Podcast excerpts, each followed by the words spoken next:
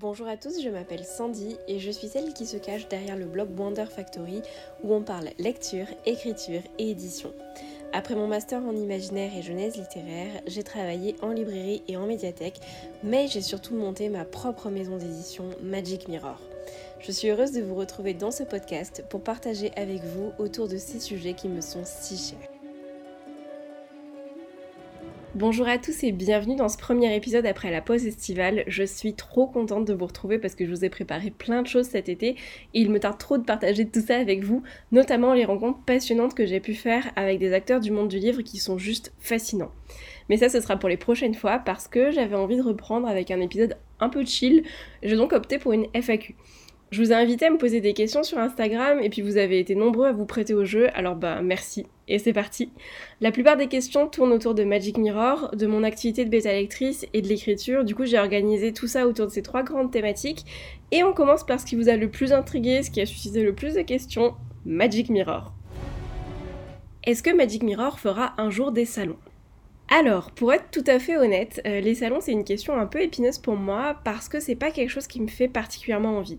Non pas que j'ai pas envie de vous rencontrer, de rencontrer les lecteurs, mais je suis quelqu'un de socialement euh, anxieuse et, les quelques salons qu'on a fait en fait au début avec Magic Mirror m'ont mis très peu à l'aise pour ça.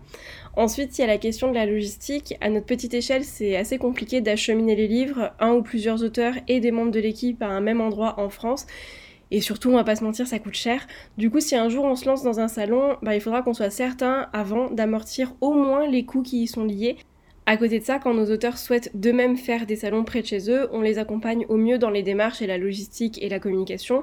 Euh, mais si la question c'était est-ce qu'on va voir euh, dans un avenir proche un stand Magic Mirror avec plusieurs auteurs et l'équipe sur un salon d'envergure, ben pour l'instant la réponse est non, malheureusement. Est-ce que Magic Mirror a des rapports avec d'autres maisons d'édition de l'imaginaire? Clairement, non. On avait eu une embrouille par mail avec une maison assez connue qui était venue nous chercher des noises quelques jours seulement après le lancement en 2016. Peut-être qu'un jour je vous raconterai ça, mais c'est tout. Pour le reste, c'est un milieu qui est quand même assez cloisonné de ce que j'ai pu en expérimenter. Euh, après, à titre personnel, avec le podcast, justement, je commence à entrer en contact avec d'autres éditeurs et ça, c'est trop chouette. Quel est le processus du travail éditorial que tu préfères? Mon favori, et ça depuis la toute première parution, hein, depuis Rose Blanche et Rose Rouge, c'est tout le travail autour de la couverture. Du moment où on reçoit la première ébauche jusqu'à celui où on découvre le visage définitif du livre, je trouve ça terriblement émouvant et excitant à la fois. Alors je pense que j'apprécie ce moment aussi parce que j'ai la chance de travailler avec Minaem, qui est une artiste de talent qui respecte le texte qu'elle illustre et qui a un don fou pour capter et dépeindre une atmosphère faite de mots. Et sinon, euh, j'aime aussi beaucoup ce moment où on bascule, vous savez, en lisant un manuscrit, où une lumière se fait et où on se dit Ah, celui-là, il pourrait carrément être édité. Voilà. C'est quoi une revisite de conte exactement?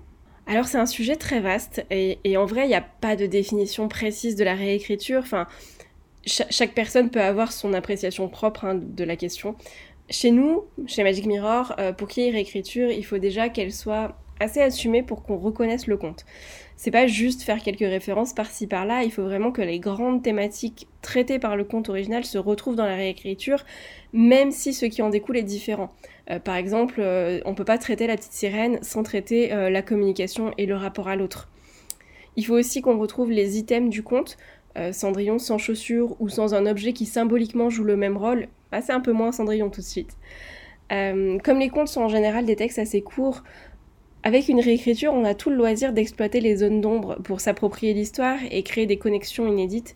Et à partir de là, vous pouvez placer l'histoire dans un contexte différent, bah, ne pas suivre la chronologie du conte, inverser les genres des personnages, jouer avec les codes attendus, euh, comme par exemple dans Le Bois sans songe de Laetitia Arnould, où au lieu d'être victime d'une malédiction de sommeil, la Belle au Bois dormant se trouve être la seule réveillée au milieu d'un royaume endormi. Finalement, le domaine de la réécriture, c'est à la fois très précis et très large, et il y a vraiment de quoi s'amuser. Quels sont les avantages et les inconvénients à travailler en équipe à distance? Alors Personnellement, je suis une fervente adepte du travail à distance. Je n'éprouve pas la nécessité d'aller à un bureau ou de croiser des gens en physique. Du coup, j'avoue que j'y vois plus d'avantages qu'autre chose. Euh, on travaille via un bureau virtuel qui est une plateforme privée en fait sur laquelle se trouve tout le back-office de Magic Mirror et c'est trop chouette parce que du coup, euh, je trouve que les sujets avancent plus vite que si on avait été IRL. Pour l'avoir connu dans mes différentes expériences pro en librairie ou en médiathèque, mener un projet de bout, de bout en bout à coup de réunion, je trouve ça infernal. Ici, on a un topic ouvert par sujet, chacun s'exprime en prenant l'espace qu'il lui faut, et si besoin, on ouvre Et si besoin de prendre une décision, ça se passe au vote. On a des calendriers communs, des modules pour organiser les votes et les débats. Et moi j'aime beaucoup. Euh, je dirais que le seul inconvénient, c'est peut-être que c'est plus difficile de couper. Parce que j'avoue que des fois le soir, bah, je suis tentée de passer voir mes notifications sur la plateforme. Puis s'il y a un truc important en général, je peux pas résister à l'envie d'y répondre. Et c'est vrai que c'est un peu plus difficile de cloisonner le pro et le perso, ça demande vraiment de la discipline. Est-ce que Magic Mirror va redevenir une entreprise? Euh, ben, je m'étais jamais posé la question jusque-là et et je sais même pas si c'est possible, possible d'un point de vue légal. À vrai dire, je trouve que le fonctionnement associatif convient plutôt bien à l'identité de Magic Mirror. Combien de parutions à ce jour sont certaines pour Magic Mirror Edition? Alors au moment où j'enregistre, on a trois sorties très différentes qui sont prévues. On a fin de partie, notre prochain roman qui sort le 15 novembre. On a l'audiobook de Rose Blanche et Rose Rouge qui devrait sortir sous peu si ce n'est pas déjà fait à l'heure où vous écoutez ce podcast. Et on a Les Contes du Miroir, notre gros projet de recueil illustré qui verra le jour en fin d'année. Pour le reste, euh, on est en train de boucler le planning 2022 avec notamment un coup de cœur du comité, mais rien n'est encore signé. Donc non, on n'est pas le genre de maison d'édition à avoir deux ans d'avance sur les parutions, euh, voilà. Quel est le conte que tu rêves de voir réécrit mais qui n'a pas encore été soumis? Ah, c'est dur de répondre parce que j'adore L'Oiseau Bleu de Madame Delnoy, c'est peut-être mon conte préféré, et il est peu connu, donc j'aurais pu répondre celui-là, mais on a reçu récemment une réécriture de ce conte-là. Euh, du coup, je dirais Le Roi Grenouille des Frères Grimm, euh, pour la vieille magie qui s'en dégage, et probablement Riquet à la houppe de Perrault, parce que les thématiques qu'il aborde sont très fines, et, je pense qu'il y a vraiment moyen de faire quelque chose d'extrêmement intéressant avec. Qu'est-ce qui te séduit le plus dans un texte La plume, l'idée ou l'intrigue? Euh, Ben, je dirais les trois. Parce que ces trois entités s'alimentent les unes les autres. On peut avoir une super idée, si elle est mal racontée qu'on trouve pas les mots justes pour la porter, la plupart des lecteurs passeraient à côté. A l'inverse, on, peut être doté d'une plume très aiguisée, parfaitement maîtriser son style. Si nos propos ne servent pas à une idée intéressante, je pense que le texte va vite être creux. Et puis de même, si on, peut avoir une belle plume, une idée intéressante, si l'intrigue ne suit pas, si elle est incohérente, qu'il ne se passe rien, la plume et l'idée ne serviront pas. Donc pour moi, c'est vraiment un, savant mélange euh, des trois qui me séduit. Quel est le coût d'une parution? Ah, je pense que je désirais un épisode complet à ce sujet, donc je vais pas m'attarder dessus, euh, mais rapidement, tout dépend de la, longueur en fait du, livre et du nombre de pages, notamment pour la correction et pour l'impression. Donc les chiffres que je vais vous donner, euh, c'est vraiment pour un livre moyen qui fait dans les 300-350 pages. Déjà, il y a tout le travail éditorial qui est fait en interne, les relectures, la mise en maquette, la communication qui n'est pas chiffré parce qu'on est bénévole, euh, mais qui représenterait un coût si on était salarié ou si on prenait des freelances pour le faire. Pour le reste, entre l'illustration de couverture et les corrections, on en a pour à peu près 700 euros, je dirais. Et ensuite, comme on fonctionne sur de l'impression à la demande, on ne paie l'impression des livres qu'au moment où on les a vendus. Ce qui fait que ça ne se répercute pas vraiment sur le coût initial, comme ça pouvait l'être en tout cas quand on faisait de l'impression ferme, euh, où on devait commander et payer un stock entier avant de l'avoir vendu. Quel genre d'intrigue vous appréciez?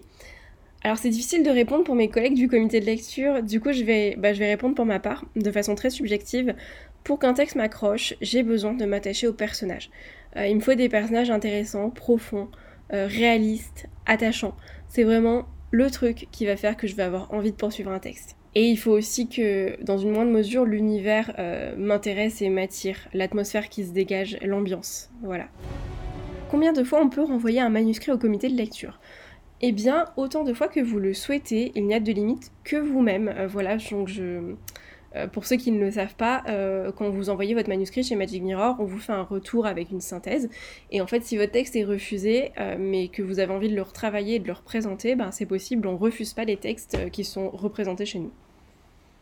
Enfin, on les refuse pas au comité de lecture. Hein. Après, voilà, peut-être qu'ils ne passeront pas, mais en tout cas, on les accepte au comité de lecture. Alors, on passe maintenant aux questions relatives à mon activité de bêta lecture. Et on me demande si Magic Mirror accepte les textes que j'ai bêta lus en soumission. Alors c'est une question que, je me pose aussi en fait, et depuis que j'ai lancé mon activité. Alors déjà, Magic Mirror accepte tous les manuscrits qui sont des réécritures de contes, peu importe que je les ai lus ou non. En revanche, c'est moi qui me pose le souci, est-ce que j'accepte de bêta lire des textes qui pourront être soumis à Magic Mirror par la suite? Alors au début je m'étais dit non parce que je trouvais ça bizarre de me faire payer pour une prestation qui aurait été gratuite si le texte passe chez MME parce que parce que ce que je fais en bêta de lecture c'est plus ou moins le travail que je fais aussi avec les auteurs édités chez Magic Mirror. Du coup, bah il y a plusieurs cas de figure. Si un auteur passe par mon service de bêta, soumet ensuite le texte à Magic Mirror et est pris, bah ça veut dire qu'il aura payé pour quelque chose qu'il aurait pu avoir gratuitement et clairement ça me gêne. A l'inverse, s'il est pas pris, bah, j'ai peur qu'on me reproche de pas avoir assez bien fait mon taf de bêta. Mais ça m'embête aussi d'un autre côté de refuser des textes en bêta lecture. Déjà parce que, bah, je vais pas vous le cacher, pour une question financière, hein, à ce jour, cette activité c'est ma seule source de revenus, euh, mais aussi pour une question humaine, parce que si quelqu'un veut travailler avec moi, je trouve ça trop triste de lui dire non.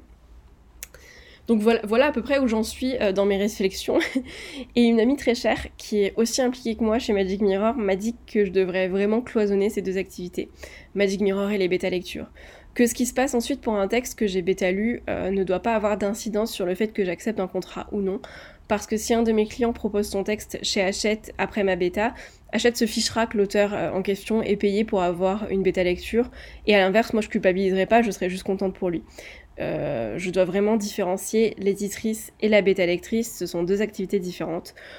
Du coup voilà, long story short, euh, j'accepte en bêta tous les textes, mais ça ne doit pas être un moyen détourné pour se faire éditer chez Magic Mirror, puisque de toute manière, je ne suis pas seule à prendre la décision des textes qui sont acceptés ou refusés chez Magic Mirror. Entre le comité de lecture et le conseil d'administration, je n'aurai que peu d'influence dans un sens comme dans l'autre. Et ce que je peux vous conseiller si vraiment vous voulez être édité chez Magic Mirror, c'est d'abord de tenter de l'envoyer au comité de lecture et de voir ce qui se passe, avant de me l'envoyer en bêta lecture. Voilà. Comment réagis-tu face à un texte d'un genre que tu n'apprécies pas ou que tu ne maîtrises pas? Alors quand ça se présente, euh, ça s'est présenté une fois pour, pour le moment, j'ai une discussion avec l'auteur avant de signer quoi que ce soit pour savoir ce qu'il attend vraiment de la bêta lecture en lui déclinant euh, les limites de mes compétences. À partir de là, on voit si une collaboration est possible. Je travaille actuellement sur un roman inspiré euh, d'une vie réelle, en fait, euh, de la vie réelle de son autrice, avec du coup des, des, personnages qui sont des avatars de vraies personnes et tout ce qui va avec. Et, et je pensais pas pouvoir apporter grand chose sur ce texte parce que moi d'habitude j'analyse la construction des personnages, les incohérences dans l'intrigue, les problèmes de rythme euh, au niveau de l'action, et ça a beaucoup moins de sens avec des événements qui ont vraiment eu lieu. Mais en discutant avec l'autrice, on a pu établir ce qu'elle attendait de cette bêta et les points de vigilance sur lesquels elle voulait que je me concentre. Et, je crois que c'est un des plus beaux projets sur lesquels j'ai eu la chance de travailler. Du coup, je ne regrette pas euh, d'être sortie un petit peu de ma zone de confort. Est-ce qu'il est possible de régler une bêta lecture en plusieurs fois? Bah tout à fait, il n'y a aucun souci avec ça. Euh, je demande un acompte à la signature du contrat et le solde au moment du rendu de la synthèse, mais si vous souhaitez euh, fractionner et étaler les paiements, il n'y a aucun problème. Comment écrire un personnage principal qui ne nous ressemble pas? C'est hyper dur ce genre de questions en seulement quelques mots comme ça, ça mériterait un épisode complet. Euh, je crois qu'on met toujours un peu de soi dans ces personnages, il faut juste trouver le bon équilibre pour que ça reste subtil. Et ça passe notamment par bien construire son personnage avant de se lancer dans la rédaction. Mais ça, ce sera le sujet d'un prochain podcast ou d'une prochaine vidéo, je sais pas encore, du coup, euh, je vous réserve ça pour la prochaine fois. Enfin, pour une prochaine fois. Où est-ce que tu en es dans tes travaux d'écriture?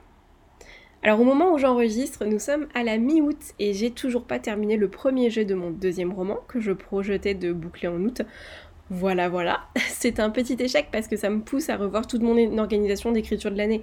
Cet été, j'aurais dû corriger le premier jet de mon premier roman pour l'envoyer en bêta lecture en septembre, et bah ce sera pas du tout le cas. Mais d'un autre côté, c'est pas si grave parce que ça, parce que j'ai compris en fait que, ce texte a besoin de temps pour se déployer et que moi je dois lui accorder le temps qu'il mérite. Euh, même si ça doit me prendre encore 6 mois ou un an, bah tant pis. Il me reste une dizaine de chapitres à écrire et j'avance à raison d'un chapitre toutes les deux semaines à peu près. Alors en septembre, mon premier et mon deuxième roman devaient partir en bêta tous les deux et moi je devais commencer à bosser sur mon troisième roman. Bon, le premier et le deuxième finalement nécessitent que je m'en occupe encore, mais je commence quand même le petit troisième à la rentrée parce que je vais tenter une expérience avec celui-là et je vais enregistrer tout le cheminement qui va avec pour vous livrer euh, tout ça sous forme de podcast et genre j'ai trop trop hâte. Voilà, je pense que c'est une bonne manière de conclure ce retour. Euh, merci pour toutes vos questions. Merci à tous pour votre soutien en général, ça me fait tellement euh, plaisir et ça me motive tellement. J'espère que vous avez passé de bonnes vacances. J'espère aussi que je vous retrouverai nombreux sur les ateliers d'écriture qui commencent dès le mois de septembre. En attendant le prochain épisode, je vous souhaite de belles lectures, de merveilleuses découvertes et je vous dis À la prochaine.